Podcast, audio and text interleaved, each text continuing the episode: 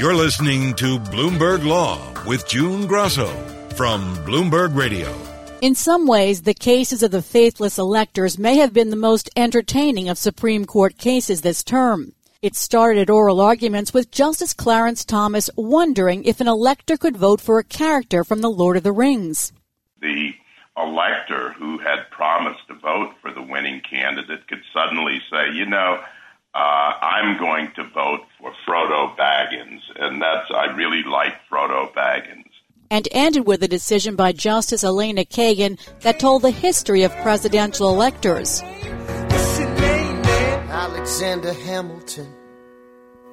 My name is Alexander Hamilton. And there's a million things I haven't done. Just you wait. Including references to the Broadway hit Hamilton and the TV show Veep. The court ruled that states can require members of the Electoral College to vote for the presidential candidate who won the statewide balloting. Although a faithless elector has never affected the outcome of a presidential election, the unanimous decisions are important in giving a measure of predictability to our nation's complex election system. Joining me is elections law expert Richard Briffault, a professor at Columbia Law School. Rich, does this decision seem to take care of the concerns that were raised by the justices during the oral arguments? I think the justices, many of them were concerned about potential chaos if the states could not make sure that electors would cast the votes that they were elected to cast. There is the constitutional argument that the original intent of the framers was to actually have the electors use their judgment. But our practice since almost the beginning of the country has been for the electors to vote the positions that they were chosen to take. Presidential elections are, in practice, popular elections, even if we still have to use the Electoral College.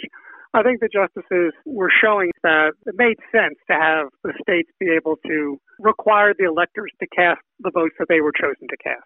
In the majority opinion, how did Elena Kagan frame it? The Constitution doesn't address this.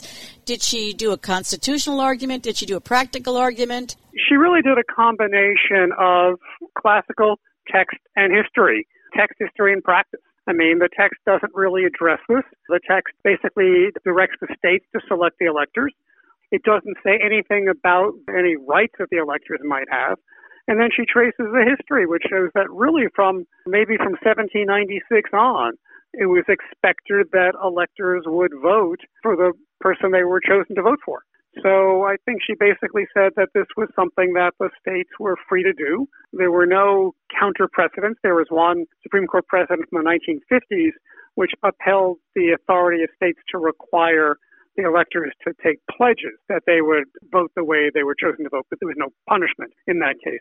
So I think she basically had text, practice, or history, and maybe a sense of, in effect, we have reached the stage now where the electors are really a part of the process, a popular election. And in her opinion, she referenced the HBO show Veep as well as the Broadway musical Hamilton. Correct, yes. So she seemed to have a little bit of fun with it. Right. She is a very lively writer. She often puts in colloquial things, popular things. She is a lively and readable writer. Sometimes I find myself laughing out loud when I read something of hers. She had an opinion recently dealing with the power of Congress to limit the president to just cause removal, which the court struck down in that case. And one of the arguments in the majority in that case was that this had never been done before, or it was very rarely done before. And she said that really shouldn't matter. The necessary and proper clause is not the rinse and repeat clause. And she adds a lot of fairly colloquial, casual, funny things. There are more faithless electors in the 2016 presidential election than ever before in history, but how much impact will this decision really have going forward? As you point out, faithless electors are very rare. If you go back for the preceding century, I was looking at this, between 1916 and 2012, there were exactly 9 faithless electors, and that was in 25 elections, and there were 500 electors or more in every one of those elections. So it's a very rare thing. There were a sizable number in 2016, and I think it reflected a lot of the discontent in the country with the choices that people had. It's highly unlikely we were going to have a constitutional crisis due to faithless electors, but I think the value is more symbolic than anything else, but it does kind of confirm the idea that this is a popular election. Admittedly, it's a popular election by state, which is why we can still get a gap between the national popular vote and the national electoral vote. The president is popularly elected on a state-by-state basis. But it is a kind of a confirmation that whatever the intentions of the framers were in 1787, we have moved in a more small d democratic direction. Advocates for allowing faithless electors to so-called go rogue said it would be a backdoor way for states to add qualifications for presidential candidates, such as voting only for those who release taxes. Did that come up in the opinions? Justice Kagan takes the position that since the states have the power to write the rules for the selection of the electors, they can also impose conditions. But then she drops the footnote and says what the states can't do is impose conditions that would violate another constitutional norm or adding a new qualification to be president. You could read that as aimed at knocking out the idea that the states could impose the requirement to disclose as a qualification for being president. That's Richard Briffault of Columbia Law School. The Supreme Court delivered a ruling in a criminal case that could have vast implications for Oklahoma's criminal and civil jurisdiction, as well as tribal sovereignty in the eastern half of that state. Justice Neil Gorsuch joined the court's four liberal appointees in a 5-4 decision that found that Congress had granted the Creek Nation a reservation and the United States had to keep its promises. In the majority opinion, Gorsuch wrote, "Because Congress has not said otherwise, we hold the government to its word." Joining me is Jordan Rubin, Bloomberg Law legal editor. This case is about Indian land in Oklahoma, but it's actually a criminal case. Explain how it went from criminal case to this broader case. So the case involves a man named Jimcy McGirt, and he's a member of the Seminole Nation. And so he was convicted of some very serious crimes and was serving a life sentence in state prison. However, he raised an argument on appeal saying that because he is an Indian and his crime took place in what he said was Indian country, that the state actually didn't have jurisdiction to prosecute him because jurisdiction for such a prosecution would only fall to the federal government under federal law. And so that wound up raising the question in turn of whether where he actually committed the crime was in fact, quote unquote, Indian country. And so that's what brought into question the status of the Creek Reservation, which is where McGirt committed his crime, and the question of whether the Creek Reservation still exists today from its 19th century treaty origins. So the state said it wasn't legally a reservation in the first place, and even if it was, Congress has since taken away that status. Explain the state's argument. Right. There's this threshold question of whether there's even a reservation in the first place, and then if there was, whether Congress has done something called disestablishing the reservation. It's a strict test where if a state argues that a reservation has been essentially undone, there needs to be a clear statement from Congress showing that that happened. And so what happened in this case, the majority opinion written by Justice Gorsuch said, in the first instance, it was obvious that the Creek Reservation was a reservation in the first place. It even used the word reservation in the treaty to discuss it. And Gorsuch wound up going to say in the opinion that Congress has not clearly disestablished the reservation, even if the government did at various points in history actually want the reservation to be disestablished. The government was never actually successful in doing that. And so technically, as a legal matter, the reservation still exists today. Gorsuch said, "The government's dire warnings are just that and not a license for us to disregard the law." So tell us about the government's dire warnings. So the government was warning that if McGirt's argument is correct, that him and a bunch of other people who are convicted under state law in state court will wind up having their convictions overturned. And so there were big consequences as far as the state was concerned when it comes to criminal law. And then even beyond that, if it turns out that the Creek Reservation persists today, and if in turn other reservations in the eastern half of the state also are still reservations, then that could have big consequences for civil, regulatory, and tax enforcement as well. So the state's argument even went beyond the criminal sphere and into civil, tax, and regulatory as well. During the argument, the justices were asking questions about how this would affect adoptions and business disputes. Do we know how this will affect that? The ruling here focused on the criminal side, There was actually an interesting statement that came out after the ruling, a joint statement from the state and also the tribes in the eastern half of the state, talking about how they were going to work together going forward to sort out jurisdictional issues and enforce public safety. So it was an interesting thing, not the sort of thing that you see every day in terms of two sides of a dispute coming out with a joint statement together after the case. Of course, the case was McGirt against Oklahoma, but you had the Creek Nation and other tribal interests supporting McGirt at the high court. So this statement that came out after was from Oklahoma and then the tribes. Of course, McGirt and other state defendants who were convicted in state court could be retried in federal court, which was an argument that McGirt and his supporters were making as to why there wouldn't really be this wide disruption that the state was claiming, because people could just be retried in a different court. It's not like they would just be let loose on the streets forever. There might be statute of limitations problems with some of the cases, right? There could definitely be procedural obstacles to retrying some defendants, and there could be practical hurdles too. You know, if it's a case from very long ago, witnesses could be dead, their memories could be faded. And so even if legally a lot of these defendants could simply be retried as a practical matter, that won't necessarily be the case. But the point in Gorsuch's opinion was those consequences, be them as they may, that's really not the issue in the case. The issue is the discrete legal question of whether the reservation has been disestablished.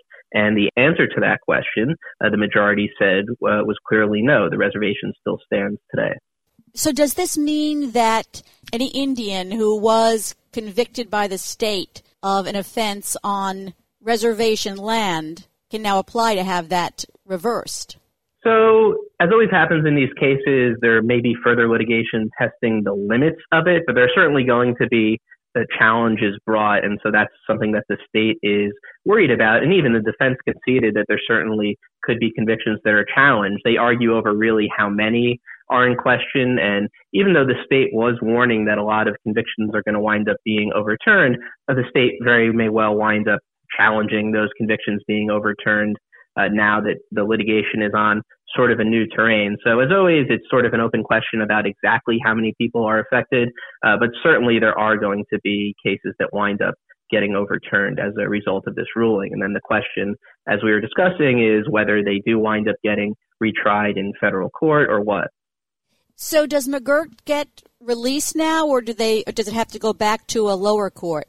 So the question is going to wind up going back, and there'll be a question of whether he winds up getting retried on the federal level. I don't think it's going to be a situation of him just getting released out onto the street. And even if he did, the federal government may well be able to pick him up right there. That's something that does happen sometimes when there's transfer between jurisdictions. So as McGirt himself, even though he won the case, he very may well wind up still spending the rest of his life in prison anyway.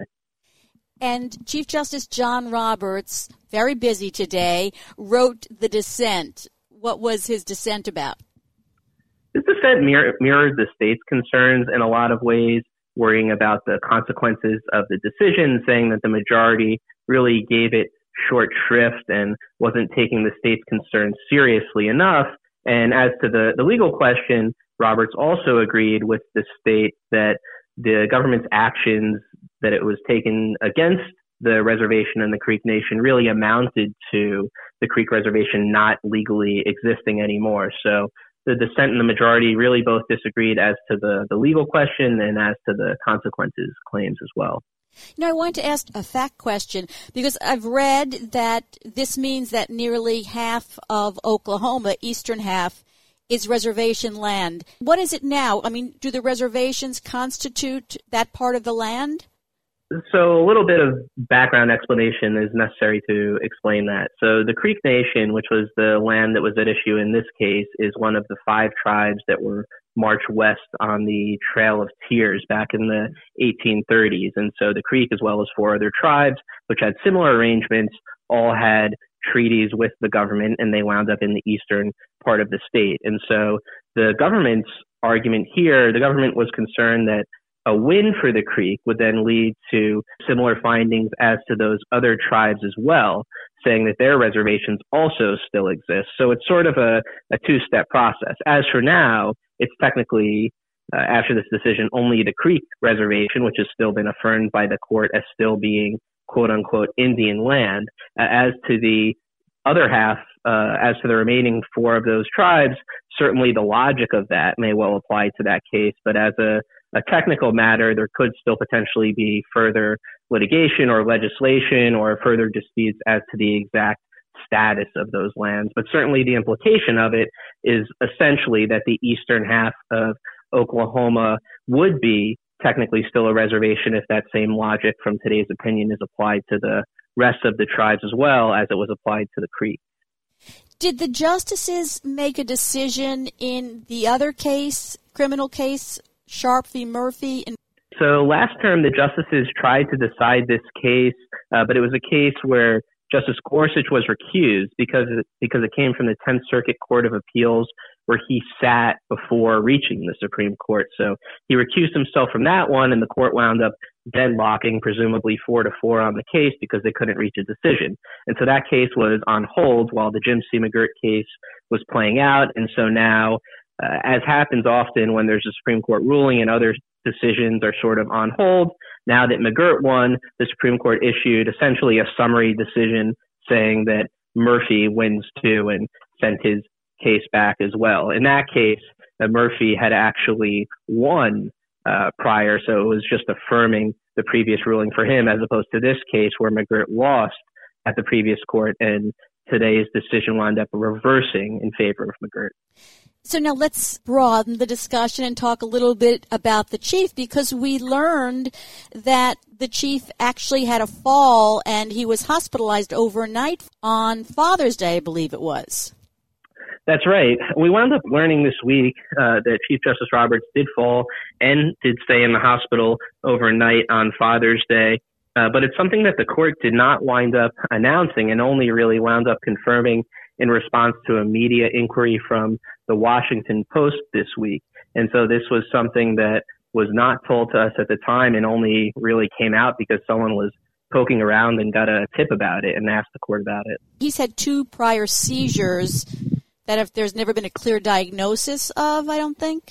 But that's right. Two that we know of anyway.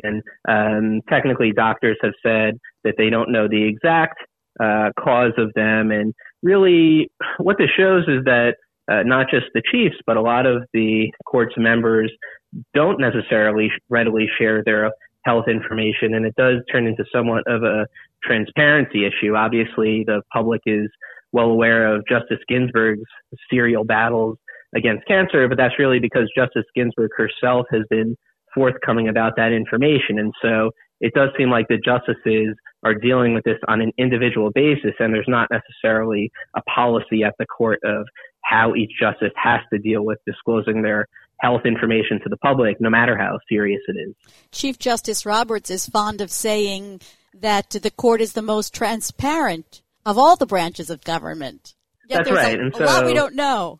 Exactly. So when it comes to something like the justices' health information, that might not be the case in terms of the court being the most transparent, at least as this recent incident shows with Chief Justice Roberts, which if no one had ever inquired from the court, perhaps we never would have known about it. And so I should probably point out that there doesn't seem to be any lingering health issue that we know of. Obviously, it doesn't seem to be on par with Justice Ginsburg's very serious cancer issues, which seem to have resolved as well, but it's more a matter of the public being kept in the dark about this information. That's Jordan Rubin, Bloomberg Law legal editor.